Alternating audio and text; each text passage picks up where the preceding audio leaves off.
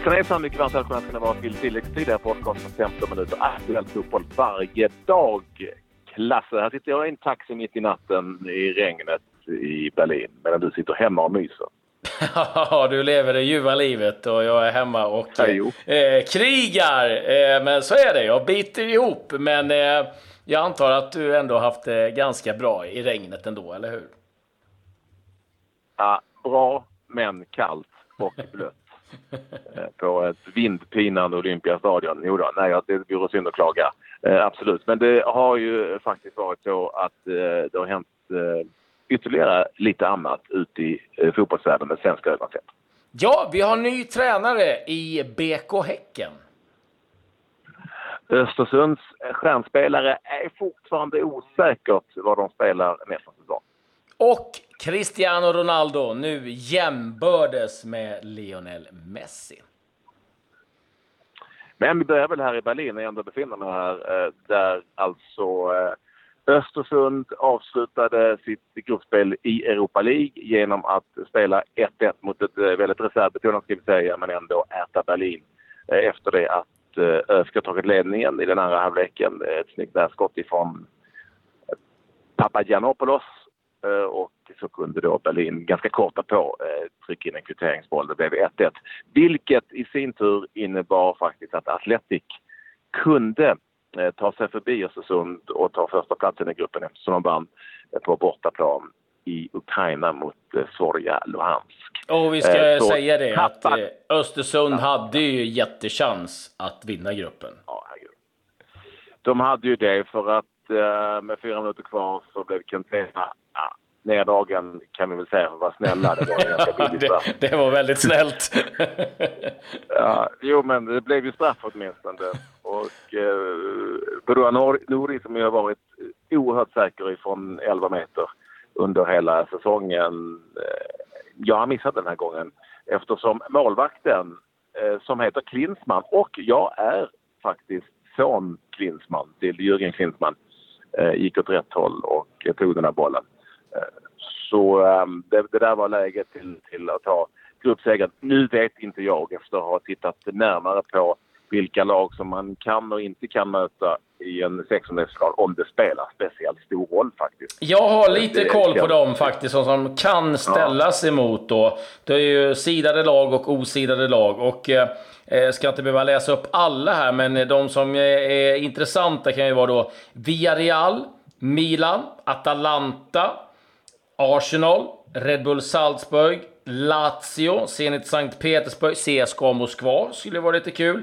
Atletico Madrid, Leipzig och Sporting. Så att det är ju ganska tuffa motståndare som, eh, som väntar. Det får vi ändå säga.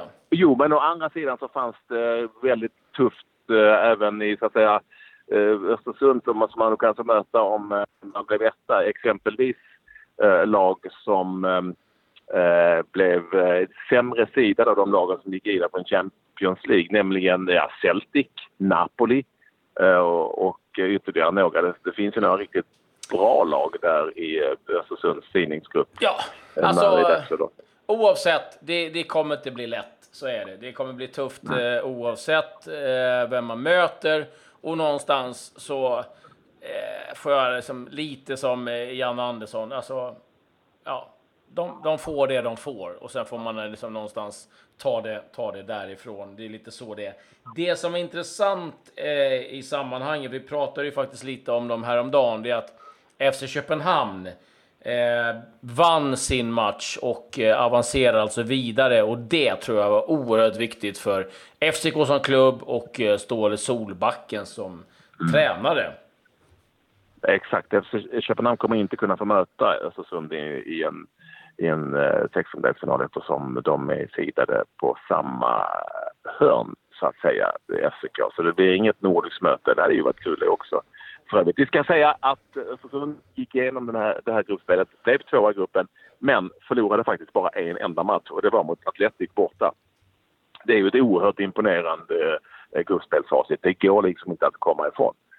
Nej, det, det, det är en enorm bedrift och jag, jag hörde ju intervjun du gjorde med, med Nori efteråt. Det är klart att han var besviken efter straffmissen och en möjlighet att vinna gruppen, men samtidigt hade någon sagt det här till dem när det började så hade han ju tagit det med eh, eh hull och hår att de skulle komma tvåa. Så att, det, det är vad det är och vi har sett det så många gånger innan att du kan vinna gruppen och få en skitlottning ändå. Så att, eh, vi, vi ser lite eh, vad, vad det är landar. Men någonstans Patrik så jag, jag kommer att tänka på det lite här. Vi, vi har ju inte utgett oss för att vara purunga någon gång i den här podden. Eh, men man inser ju att man blir gammal. Man ser att Klinsmann står, eh, eh, grabb står i mål. Dardai, tränarens eh, grabb, är också med från eh, start. Jag kommenterade häromdagen. Eh, ja, men vi har Kleiferts son gjorde hattrick. Eh, Diego Simeones son gör mål för Eh, Fiorentina, Chiesa, Enrico Chiesas son, ja han spelar också. Och då är det då man börjar inse att bara, jäklar, tåget har nog gått Vad som är ännu värre är, därför vad som är ännu värre är att jag är äldre än papporna. Det är ännu värre.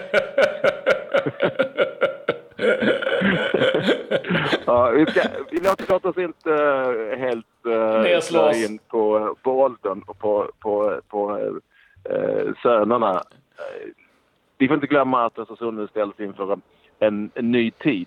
Det vill säga deras spelare, många av dem kommer att vara högvilt på marknaden. Eh, två stycken av dem kanske framför allt eftersom att kontraktsläget är som det är så är ju Sotiris Papagiannopoulos som var fantastisk i den här matchen och som vi har hyllat hela hösten mm. här egentligen eh, och nyligen uttagen i, i landslaget. Eh, han stod utan kontrakt efter den här matchen. Det är klart att där finns det många som gärna plockar in honom kan jag tänka mig. Eh, och han svarar lite så undvikande. Man får en känsla av att han nog drar om han får ett bra läge. Och det tror jag att han kommer att få. När det gäller Saman Ghoddos så har han ju två år kvar på kontraktet men har ju varit så pass bra som forward att det säkert finns de som kan lägga tillräckligt bra bud för att Kindberg ska nappa. Eh, och där fick jag också känslan när jag pratade med honom efteråt att ja, han vill nog där om det är hyggligt bra. Så de ställs inför ett sånt läge nu där, eh, där eh, de kommer att eh, tappa spelare som eh, har varit med under den här resan. Ja, och sen så ställs ju klubben också inför helt nya förutsättningar när man kommer till förhandlingsbordet. För nu vet alla om att det finns stålar. Det går inte, med, mm. med all respekt, att säga att vi ska bara sjunga och ha det myspys. Nu, nu kommer det också folk, eh, spelare som kommer, kommer vilja ha betalt. Det, ja. det är ju ett faktum. Jag menar, eh, vet spelare, agenter och andra klubbar att det finns 50 miljoner plus i, i kassan, ja, då, då kommer det ju liksom också kosta. Det är ju så det är. Men det är, så vet ju alla när Malmö FF söker en spelare så stiger ju priset ganska högt om det är i jämförelse med någon annan klubb som söker samma spelare. Så det är också en liten en, en, en, eh, ny vardag som eh, gäller för Östersund. Men det får vi helt enkelt följa. Ny vardag blir det också för spelarna i BK Häcken, Patrik. Andreas. Alm, klar som eh, tränare. Ja man går på någon sorts AIK-spår igen. Ja, eh, han lämnade AIK eh, 2016 efter fem år. Var ju i Välje en period. Och eh, nu då i BK Häcken eh, kommer väl presenteras här under dagen. Och det är... Jag kan ändå tycka att det är ett ganska intressant eh, val. Jag tror att men att det är en duktig tränare, det, det, är inte så mycket att diskutera om. Jag tror att han kan må ganska bra av att jobba i en, i en annan miljö än, än AIK som han ändå spelat för och, och med, med, alla kopplingar ja. som eh, blir där. Så att, eh, spännande att följa faktiskt. Väldigt spännande. Ja, absolut. Absolut.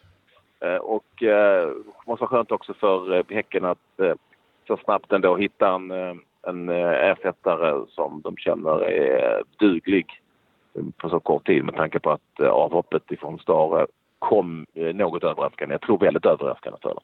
Ja, det, ja, ja de, det, det kom ju som en blixt från klar himmel. Så att, det, ja, starkt jobbat av Sonny Karlsson och BK Häcken att, att lösa det så pass snabbt. Även Mjällby är eh, på gång. Johan Mjällby uppges vara nära Gävle. Eh, har en utköpsklausul mm. från eh, Västerås och eh, det är klart att det är ett hopp upp eh, till superettan och det lockar säkert. Så att, eh, där får vi hålla ögon och öron öppna vad, vad det kan innebära om eh, han väljer att nappa på det där budet. För så mycket vet vi att det finns ett förslag på bordet i varje fall. Ja. Spännande det också att Johan Mjällby bor väl kvar i Stockholm? Han det? Eller har han boende i Västerås? Eh, han eh, har nog dubbla boende, tror jag. Eh, dubbla boende? Ja. Eh, ja det jag bara menar är att man skulle kunna åka eh, Stockholm-Gävle också nu tiden går det ganska snabbt. Ja, det tar två timmar, att, så det, det, det, går ganska ja. fort. Ja, en och en halv. inte, inte, inte med din elbil. Du måste stanna och ladda. Uh, ja, eh, lite övriga nyheter när du har suttit och, och frusit eh, på uh, Olympiastadion i Berlin. Så uh, är det ju så att Ronaldo, han drog till Paris istället. Och i, på självaste Eiffeltornet så hämtade han in sin femte Ballon d'Or och det var hans andra i följd och nu har han lika många som eh, Lionel Messi och eh, Messi hade ju faktiskt 4-1 upp på Ronaldo vad det gällde den eh, ligan, men nu är det fem lika och eh, han var lite skön när han fick en eh, fråga av eh, David Ginola som delade ut priset. Det var lite konferencier vad han önskade eh, i eh, jul och då sa han att han gärna skulle vilja ha en bebis till. Han har ju fullt redan, eh, den gode Cristiano Ronaldo. Ja, och ytterligare nyheter ifrån Real Madrid är att eh, Uefa har valt att eh, stänga av Dani Carvajal ytterligare en match i Champions League. Det var Aha. så här, ja, att han tog ett medvetet gult kort för han stod på x antal kort som gjorde att han skulle bli avstängd i åttondelsfinalen. Då tog han ett eh, gult kort och var avstängd då matchen mot Dortmund. Men nu har du Uefa gått in och sagt att nej, det där var ett medvetet, så då blir han ytterligare avstängd i en match. Jag kan Aha. i min värld tycka att det är lite för jävligt. Om har du det regelverket, då får du någonstans räkna med att spelare och klubbar kommer att göra så.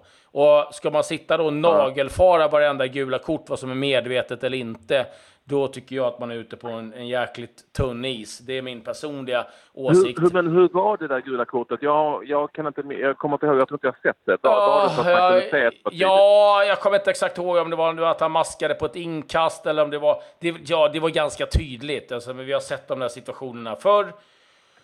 Men om du har det regelverket, då är det bättre att göra om regelverket. Att när du kommer in i en åttondelsfinal, då blir du helt ren oavsett. För att ja. om du har det här så Helt kommer rätt. spelare att uh, söka upp den. Så att, jag menar, han kan ju springa och dra någon i tröjan. Och ska du då säga att nej, det var medvetet eller inte medvetet? Nej, jag, jag tycker... Eh, ja, sätter man upp en sån regel då får man faktiskt skylla sig själva eh, lite grann. Men eh, nu är han avstängd och det är ju än mer bekymmer för de har skadeproblem eh, just nu i Real Madrid. Och ja. Patrik, det blir inga, inga EM-matcher på Friends. Det fanns ju förhoppningar om det, men eh, de hamnade på Wembley istället. Så nu får Wembley sju matcher. Och vi får inte en enda. Men det är klart, de har en arena på 90 000. Så att, eh, det blev det som avgjorde för eh, Wembleys del. Ja. Så att, eh, lite trist. Det hade varit kul. Ja, det hade det. Men så kan det bli. Mm.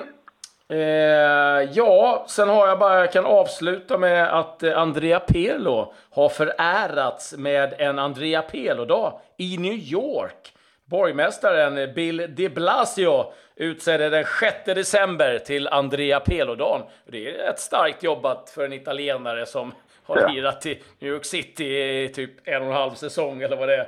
Men eh, han verkar gilla Pirlo uppenbarligen. Ja, det måste man säga. Härligt. Mm. Ja, inte. Har du något annat?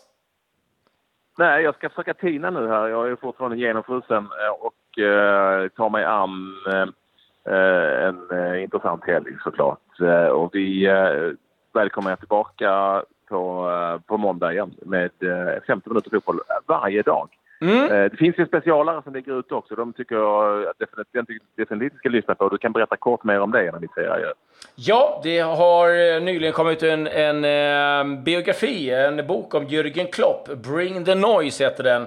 Och det är Rafael Honigstein som har skrivit den och vi har ringt upp honom och pratat om boken, om Jürgen Klopp och jag kan säga att väldigt intressant att höra honom prata om eh, Jürgen Klopp och man får en ganska bra inblick i hur han är som person och eh, hur han är som tränare. Faktiskt lite, eh, en del överraskningar för mig. Så att den hittar ni bland våra specialavsnitt. Så med det säger vi tack och hej. Kalle? Vi säger hej och vi säger, vi säger sjuk helg också. Liverpool, eller Everton, Liverpool och Manchester City, Manchester United på söndag.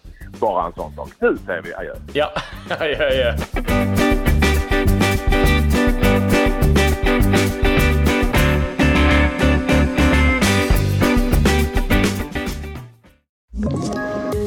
Poddtips från Podplay. I fallen jag aldrig glömmer djupdyker Hasse Aro i arbetet bakom några av Sveriges mest uppseendeväckande brottsutredningar. Går vi in med hemlig telefonavlyssning och, och då upplever vi att vi får en total förändring av hans beteende. Vad är det som händer nu? Vem är det som läcker? Och så säger han att jag är kriminell, jag har varit kriminell i hela mitt liv men att mörda ett barn, där går min gräns. Nya säsongen av Fallen jag aldrig glömmer på Podplay.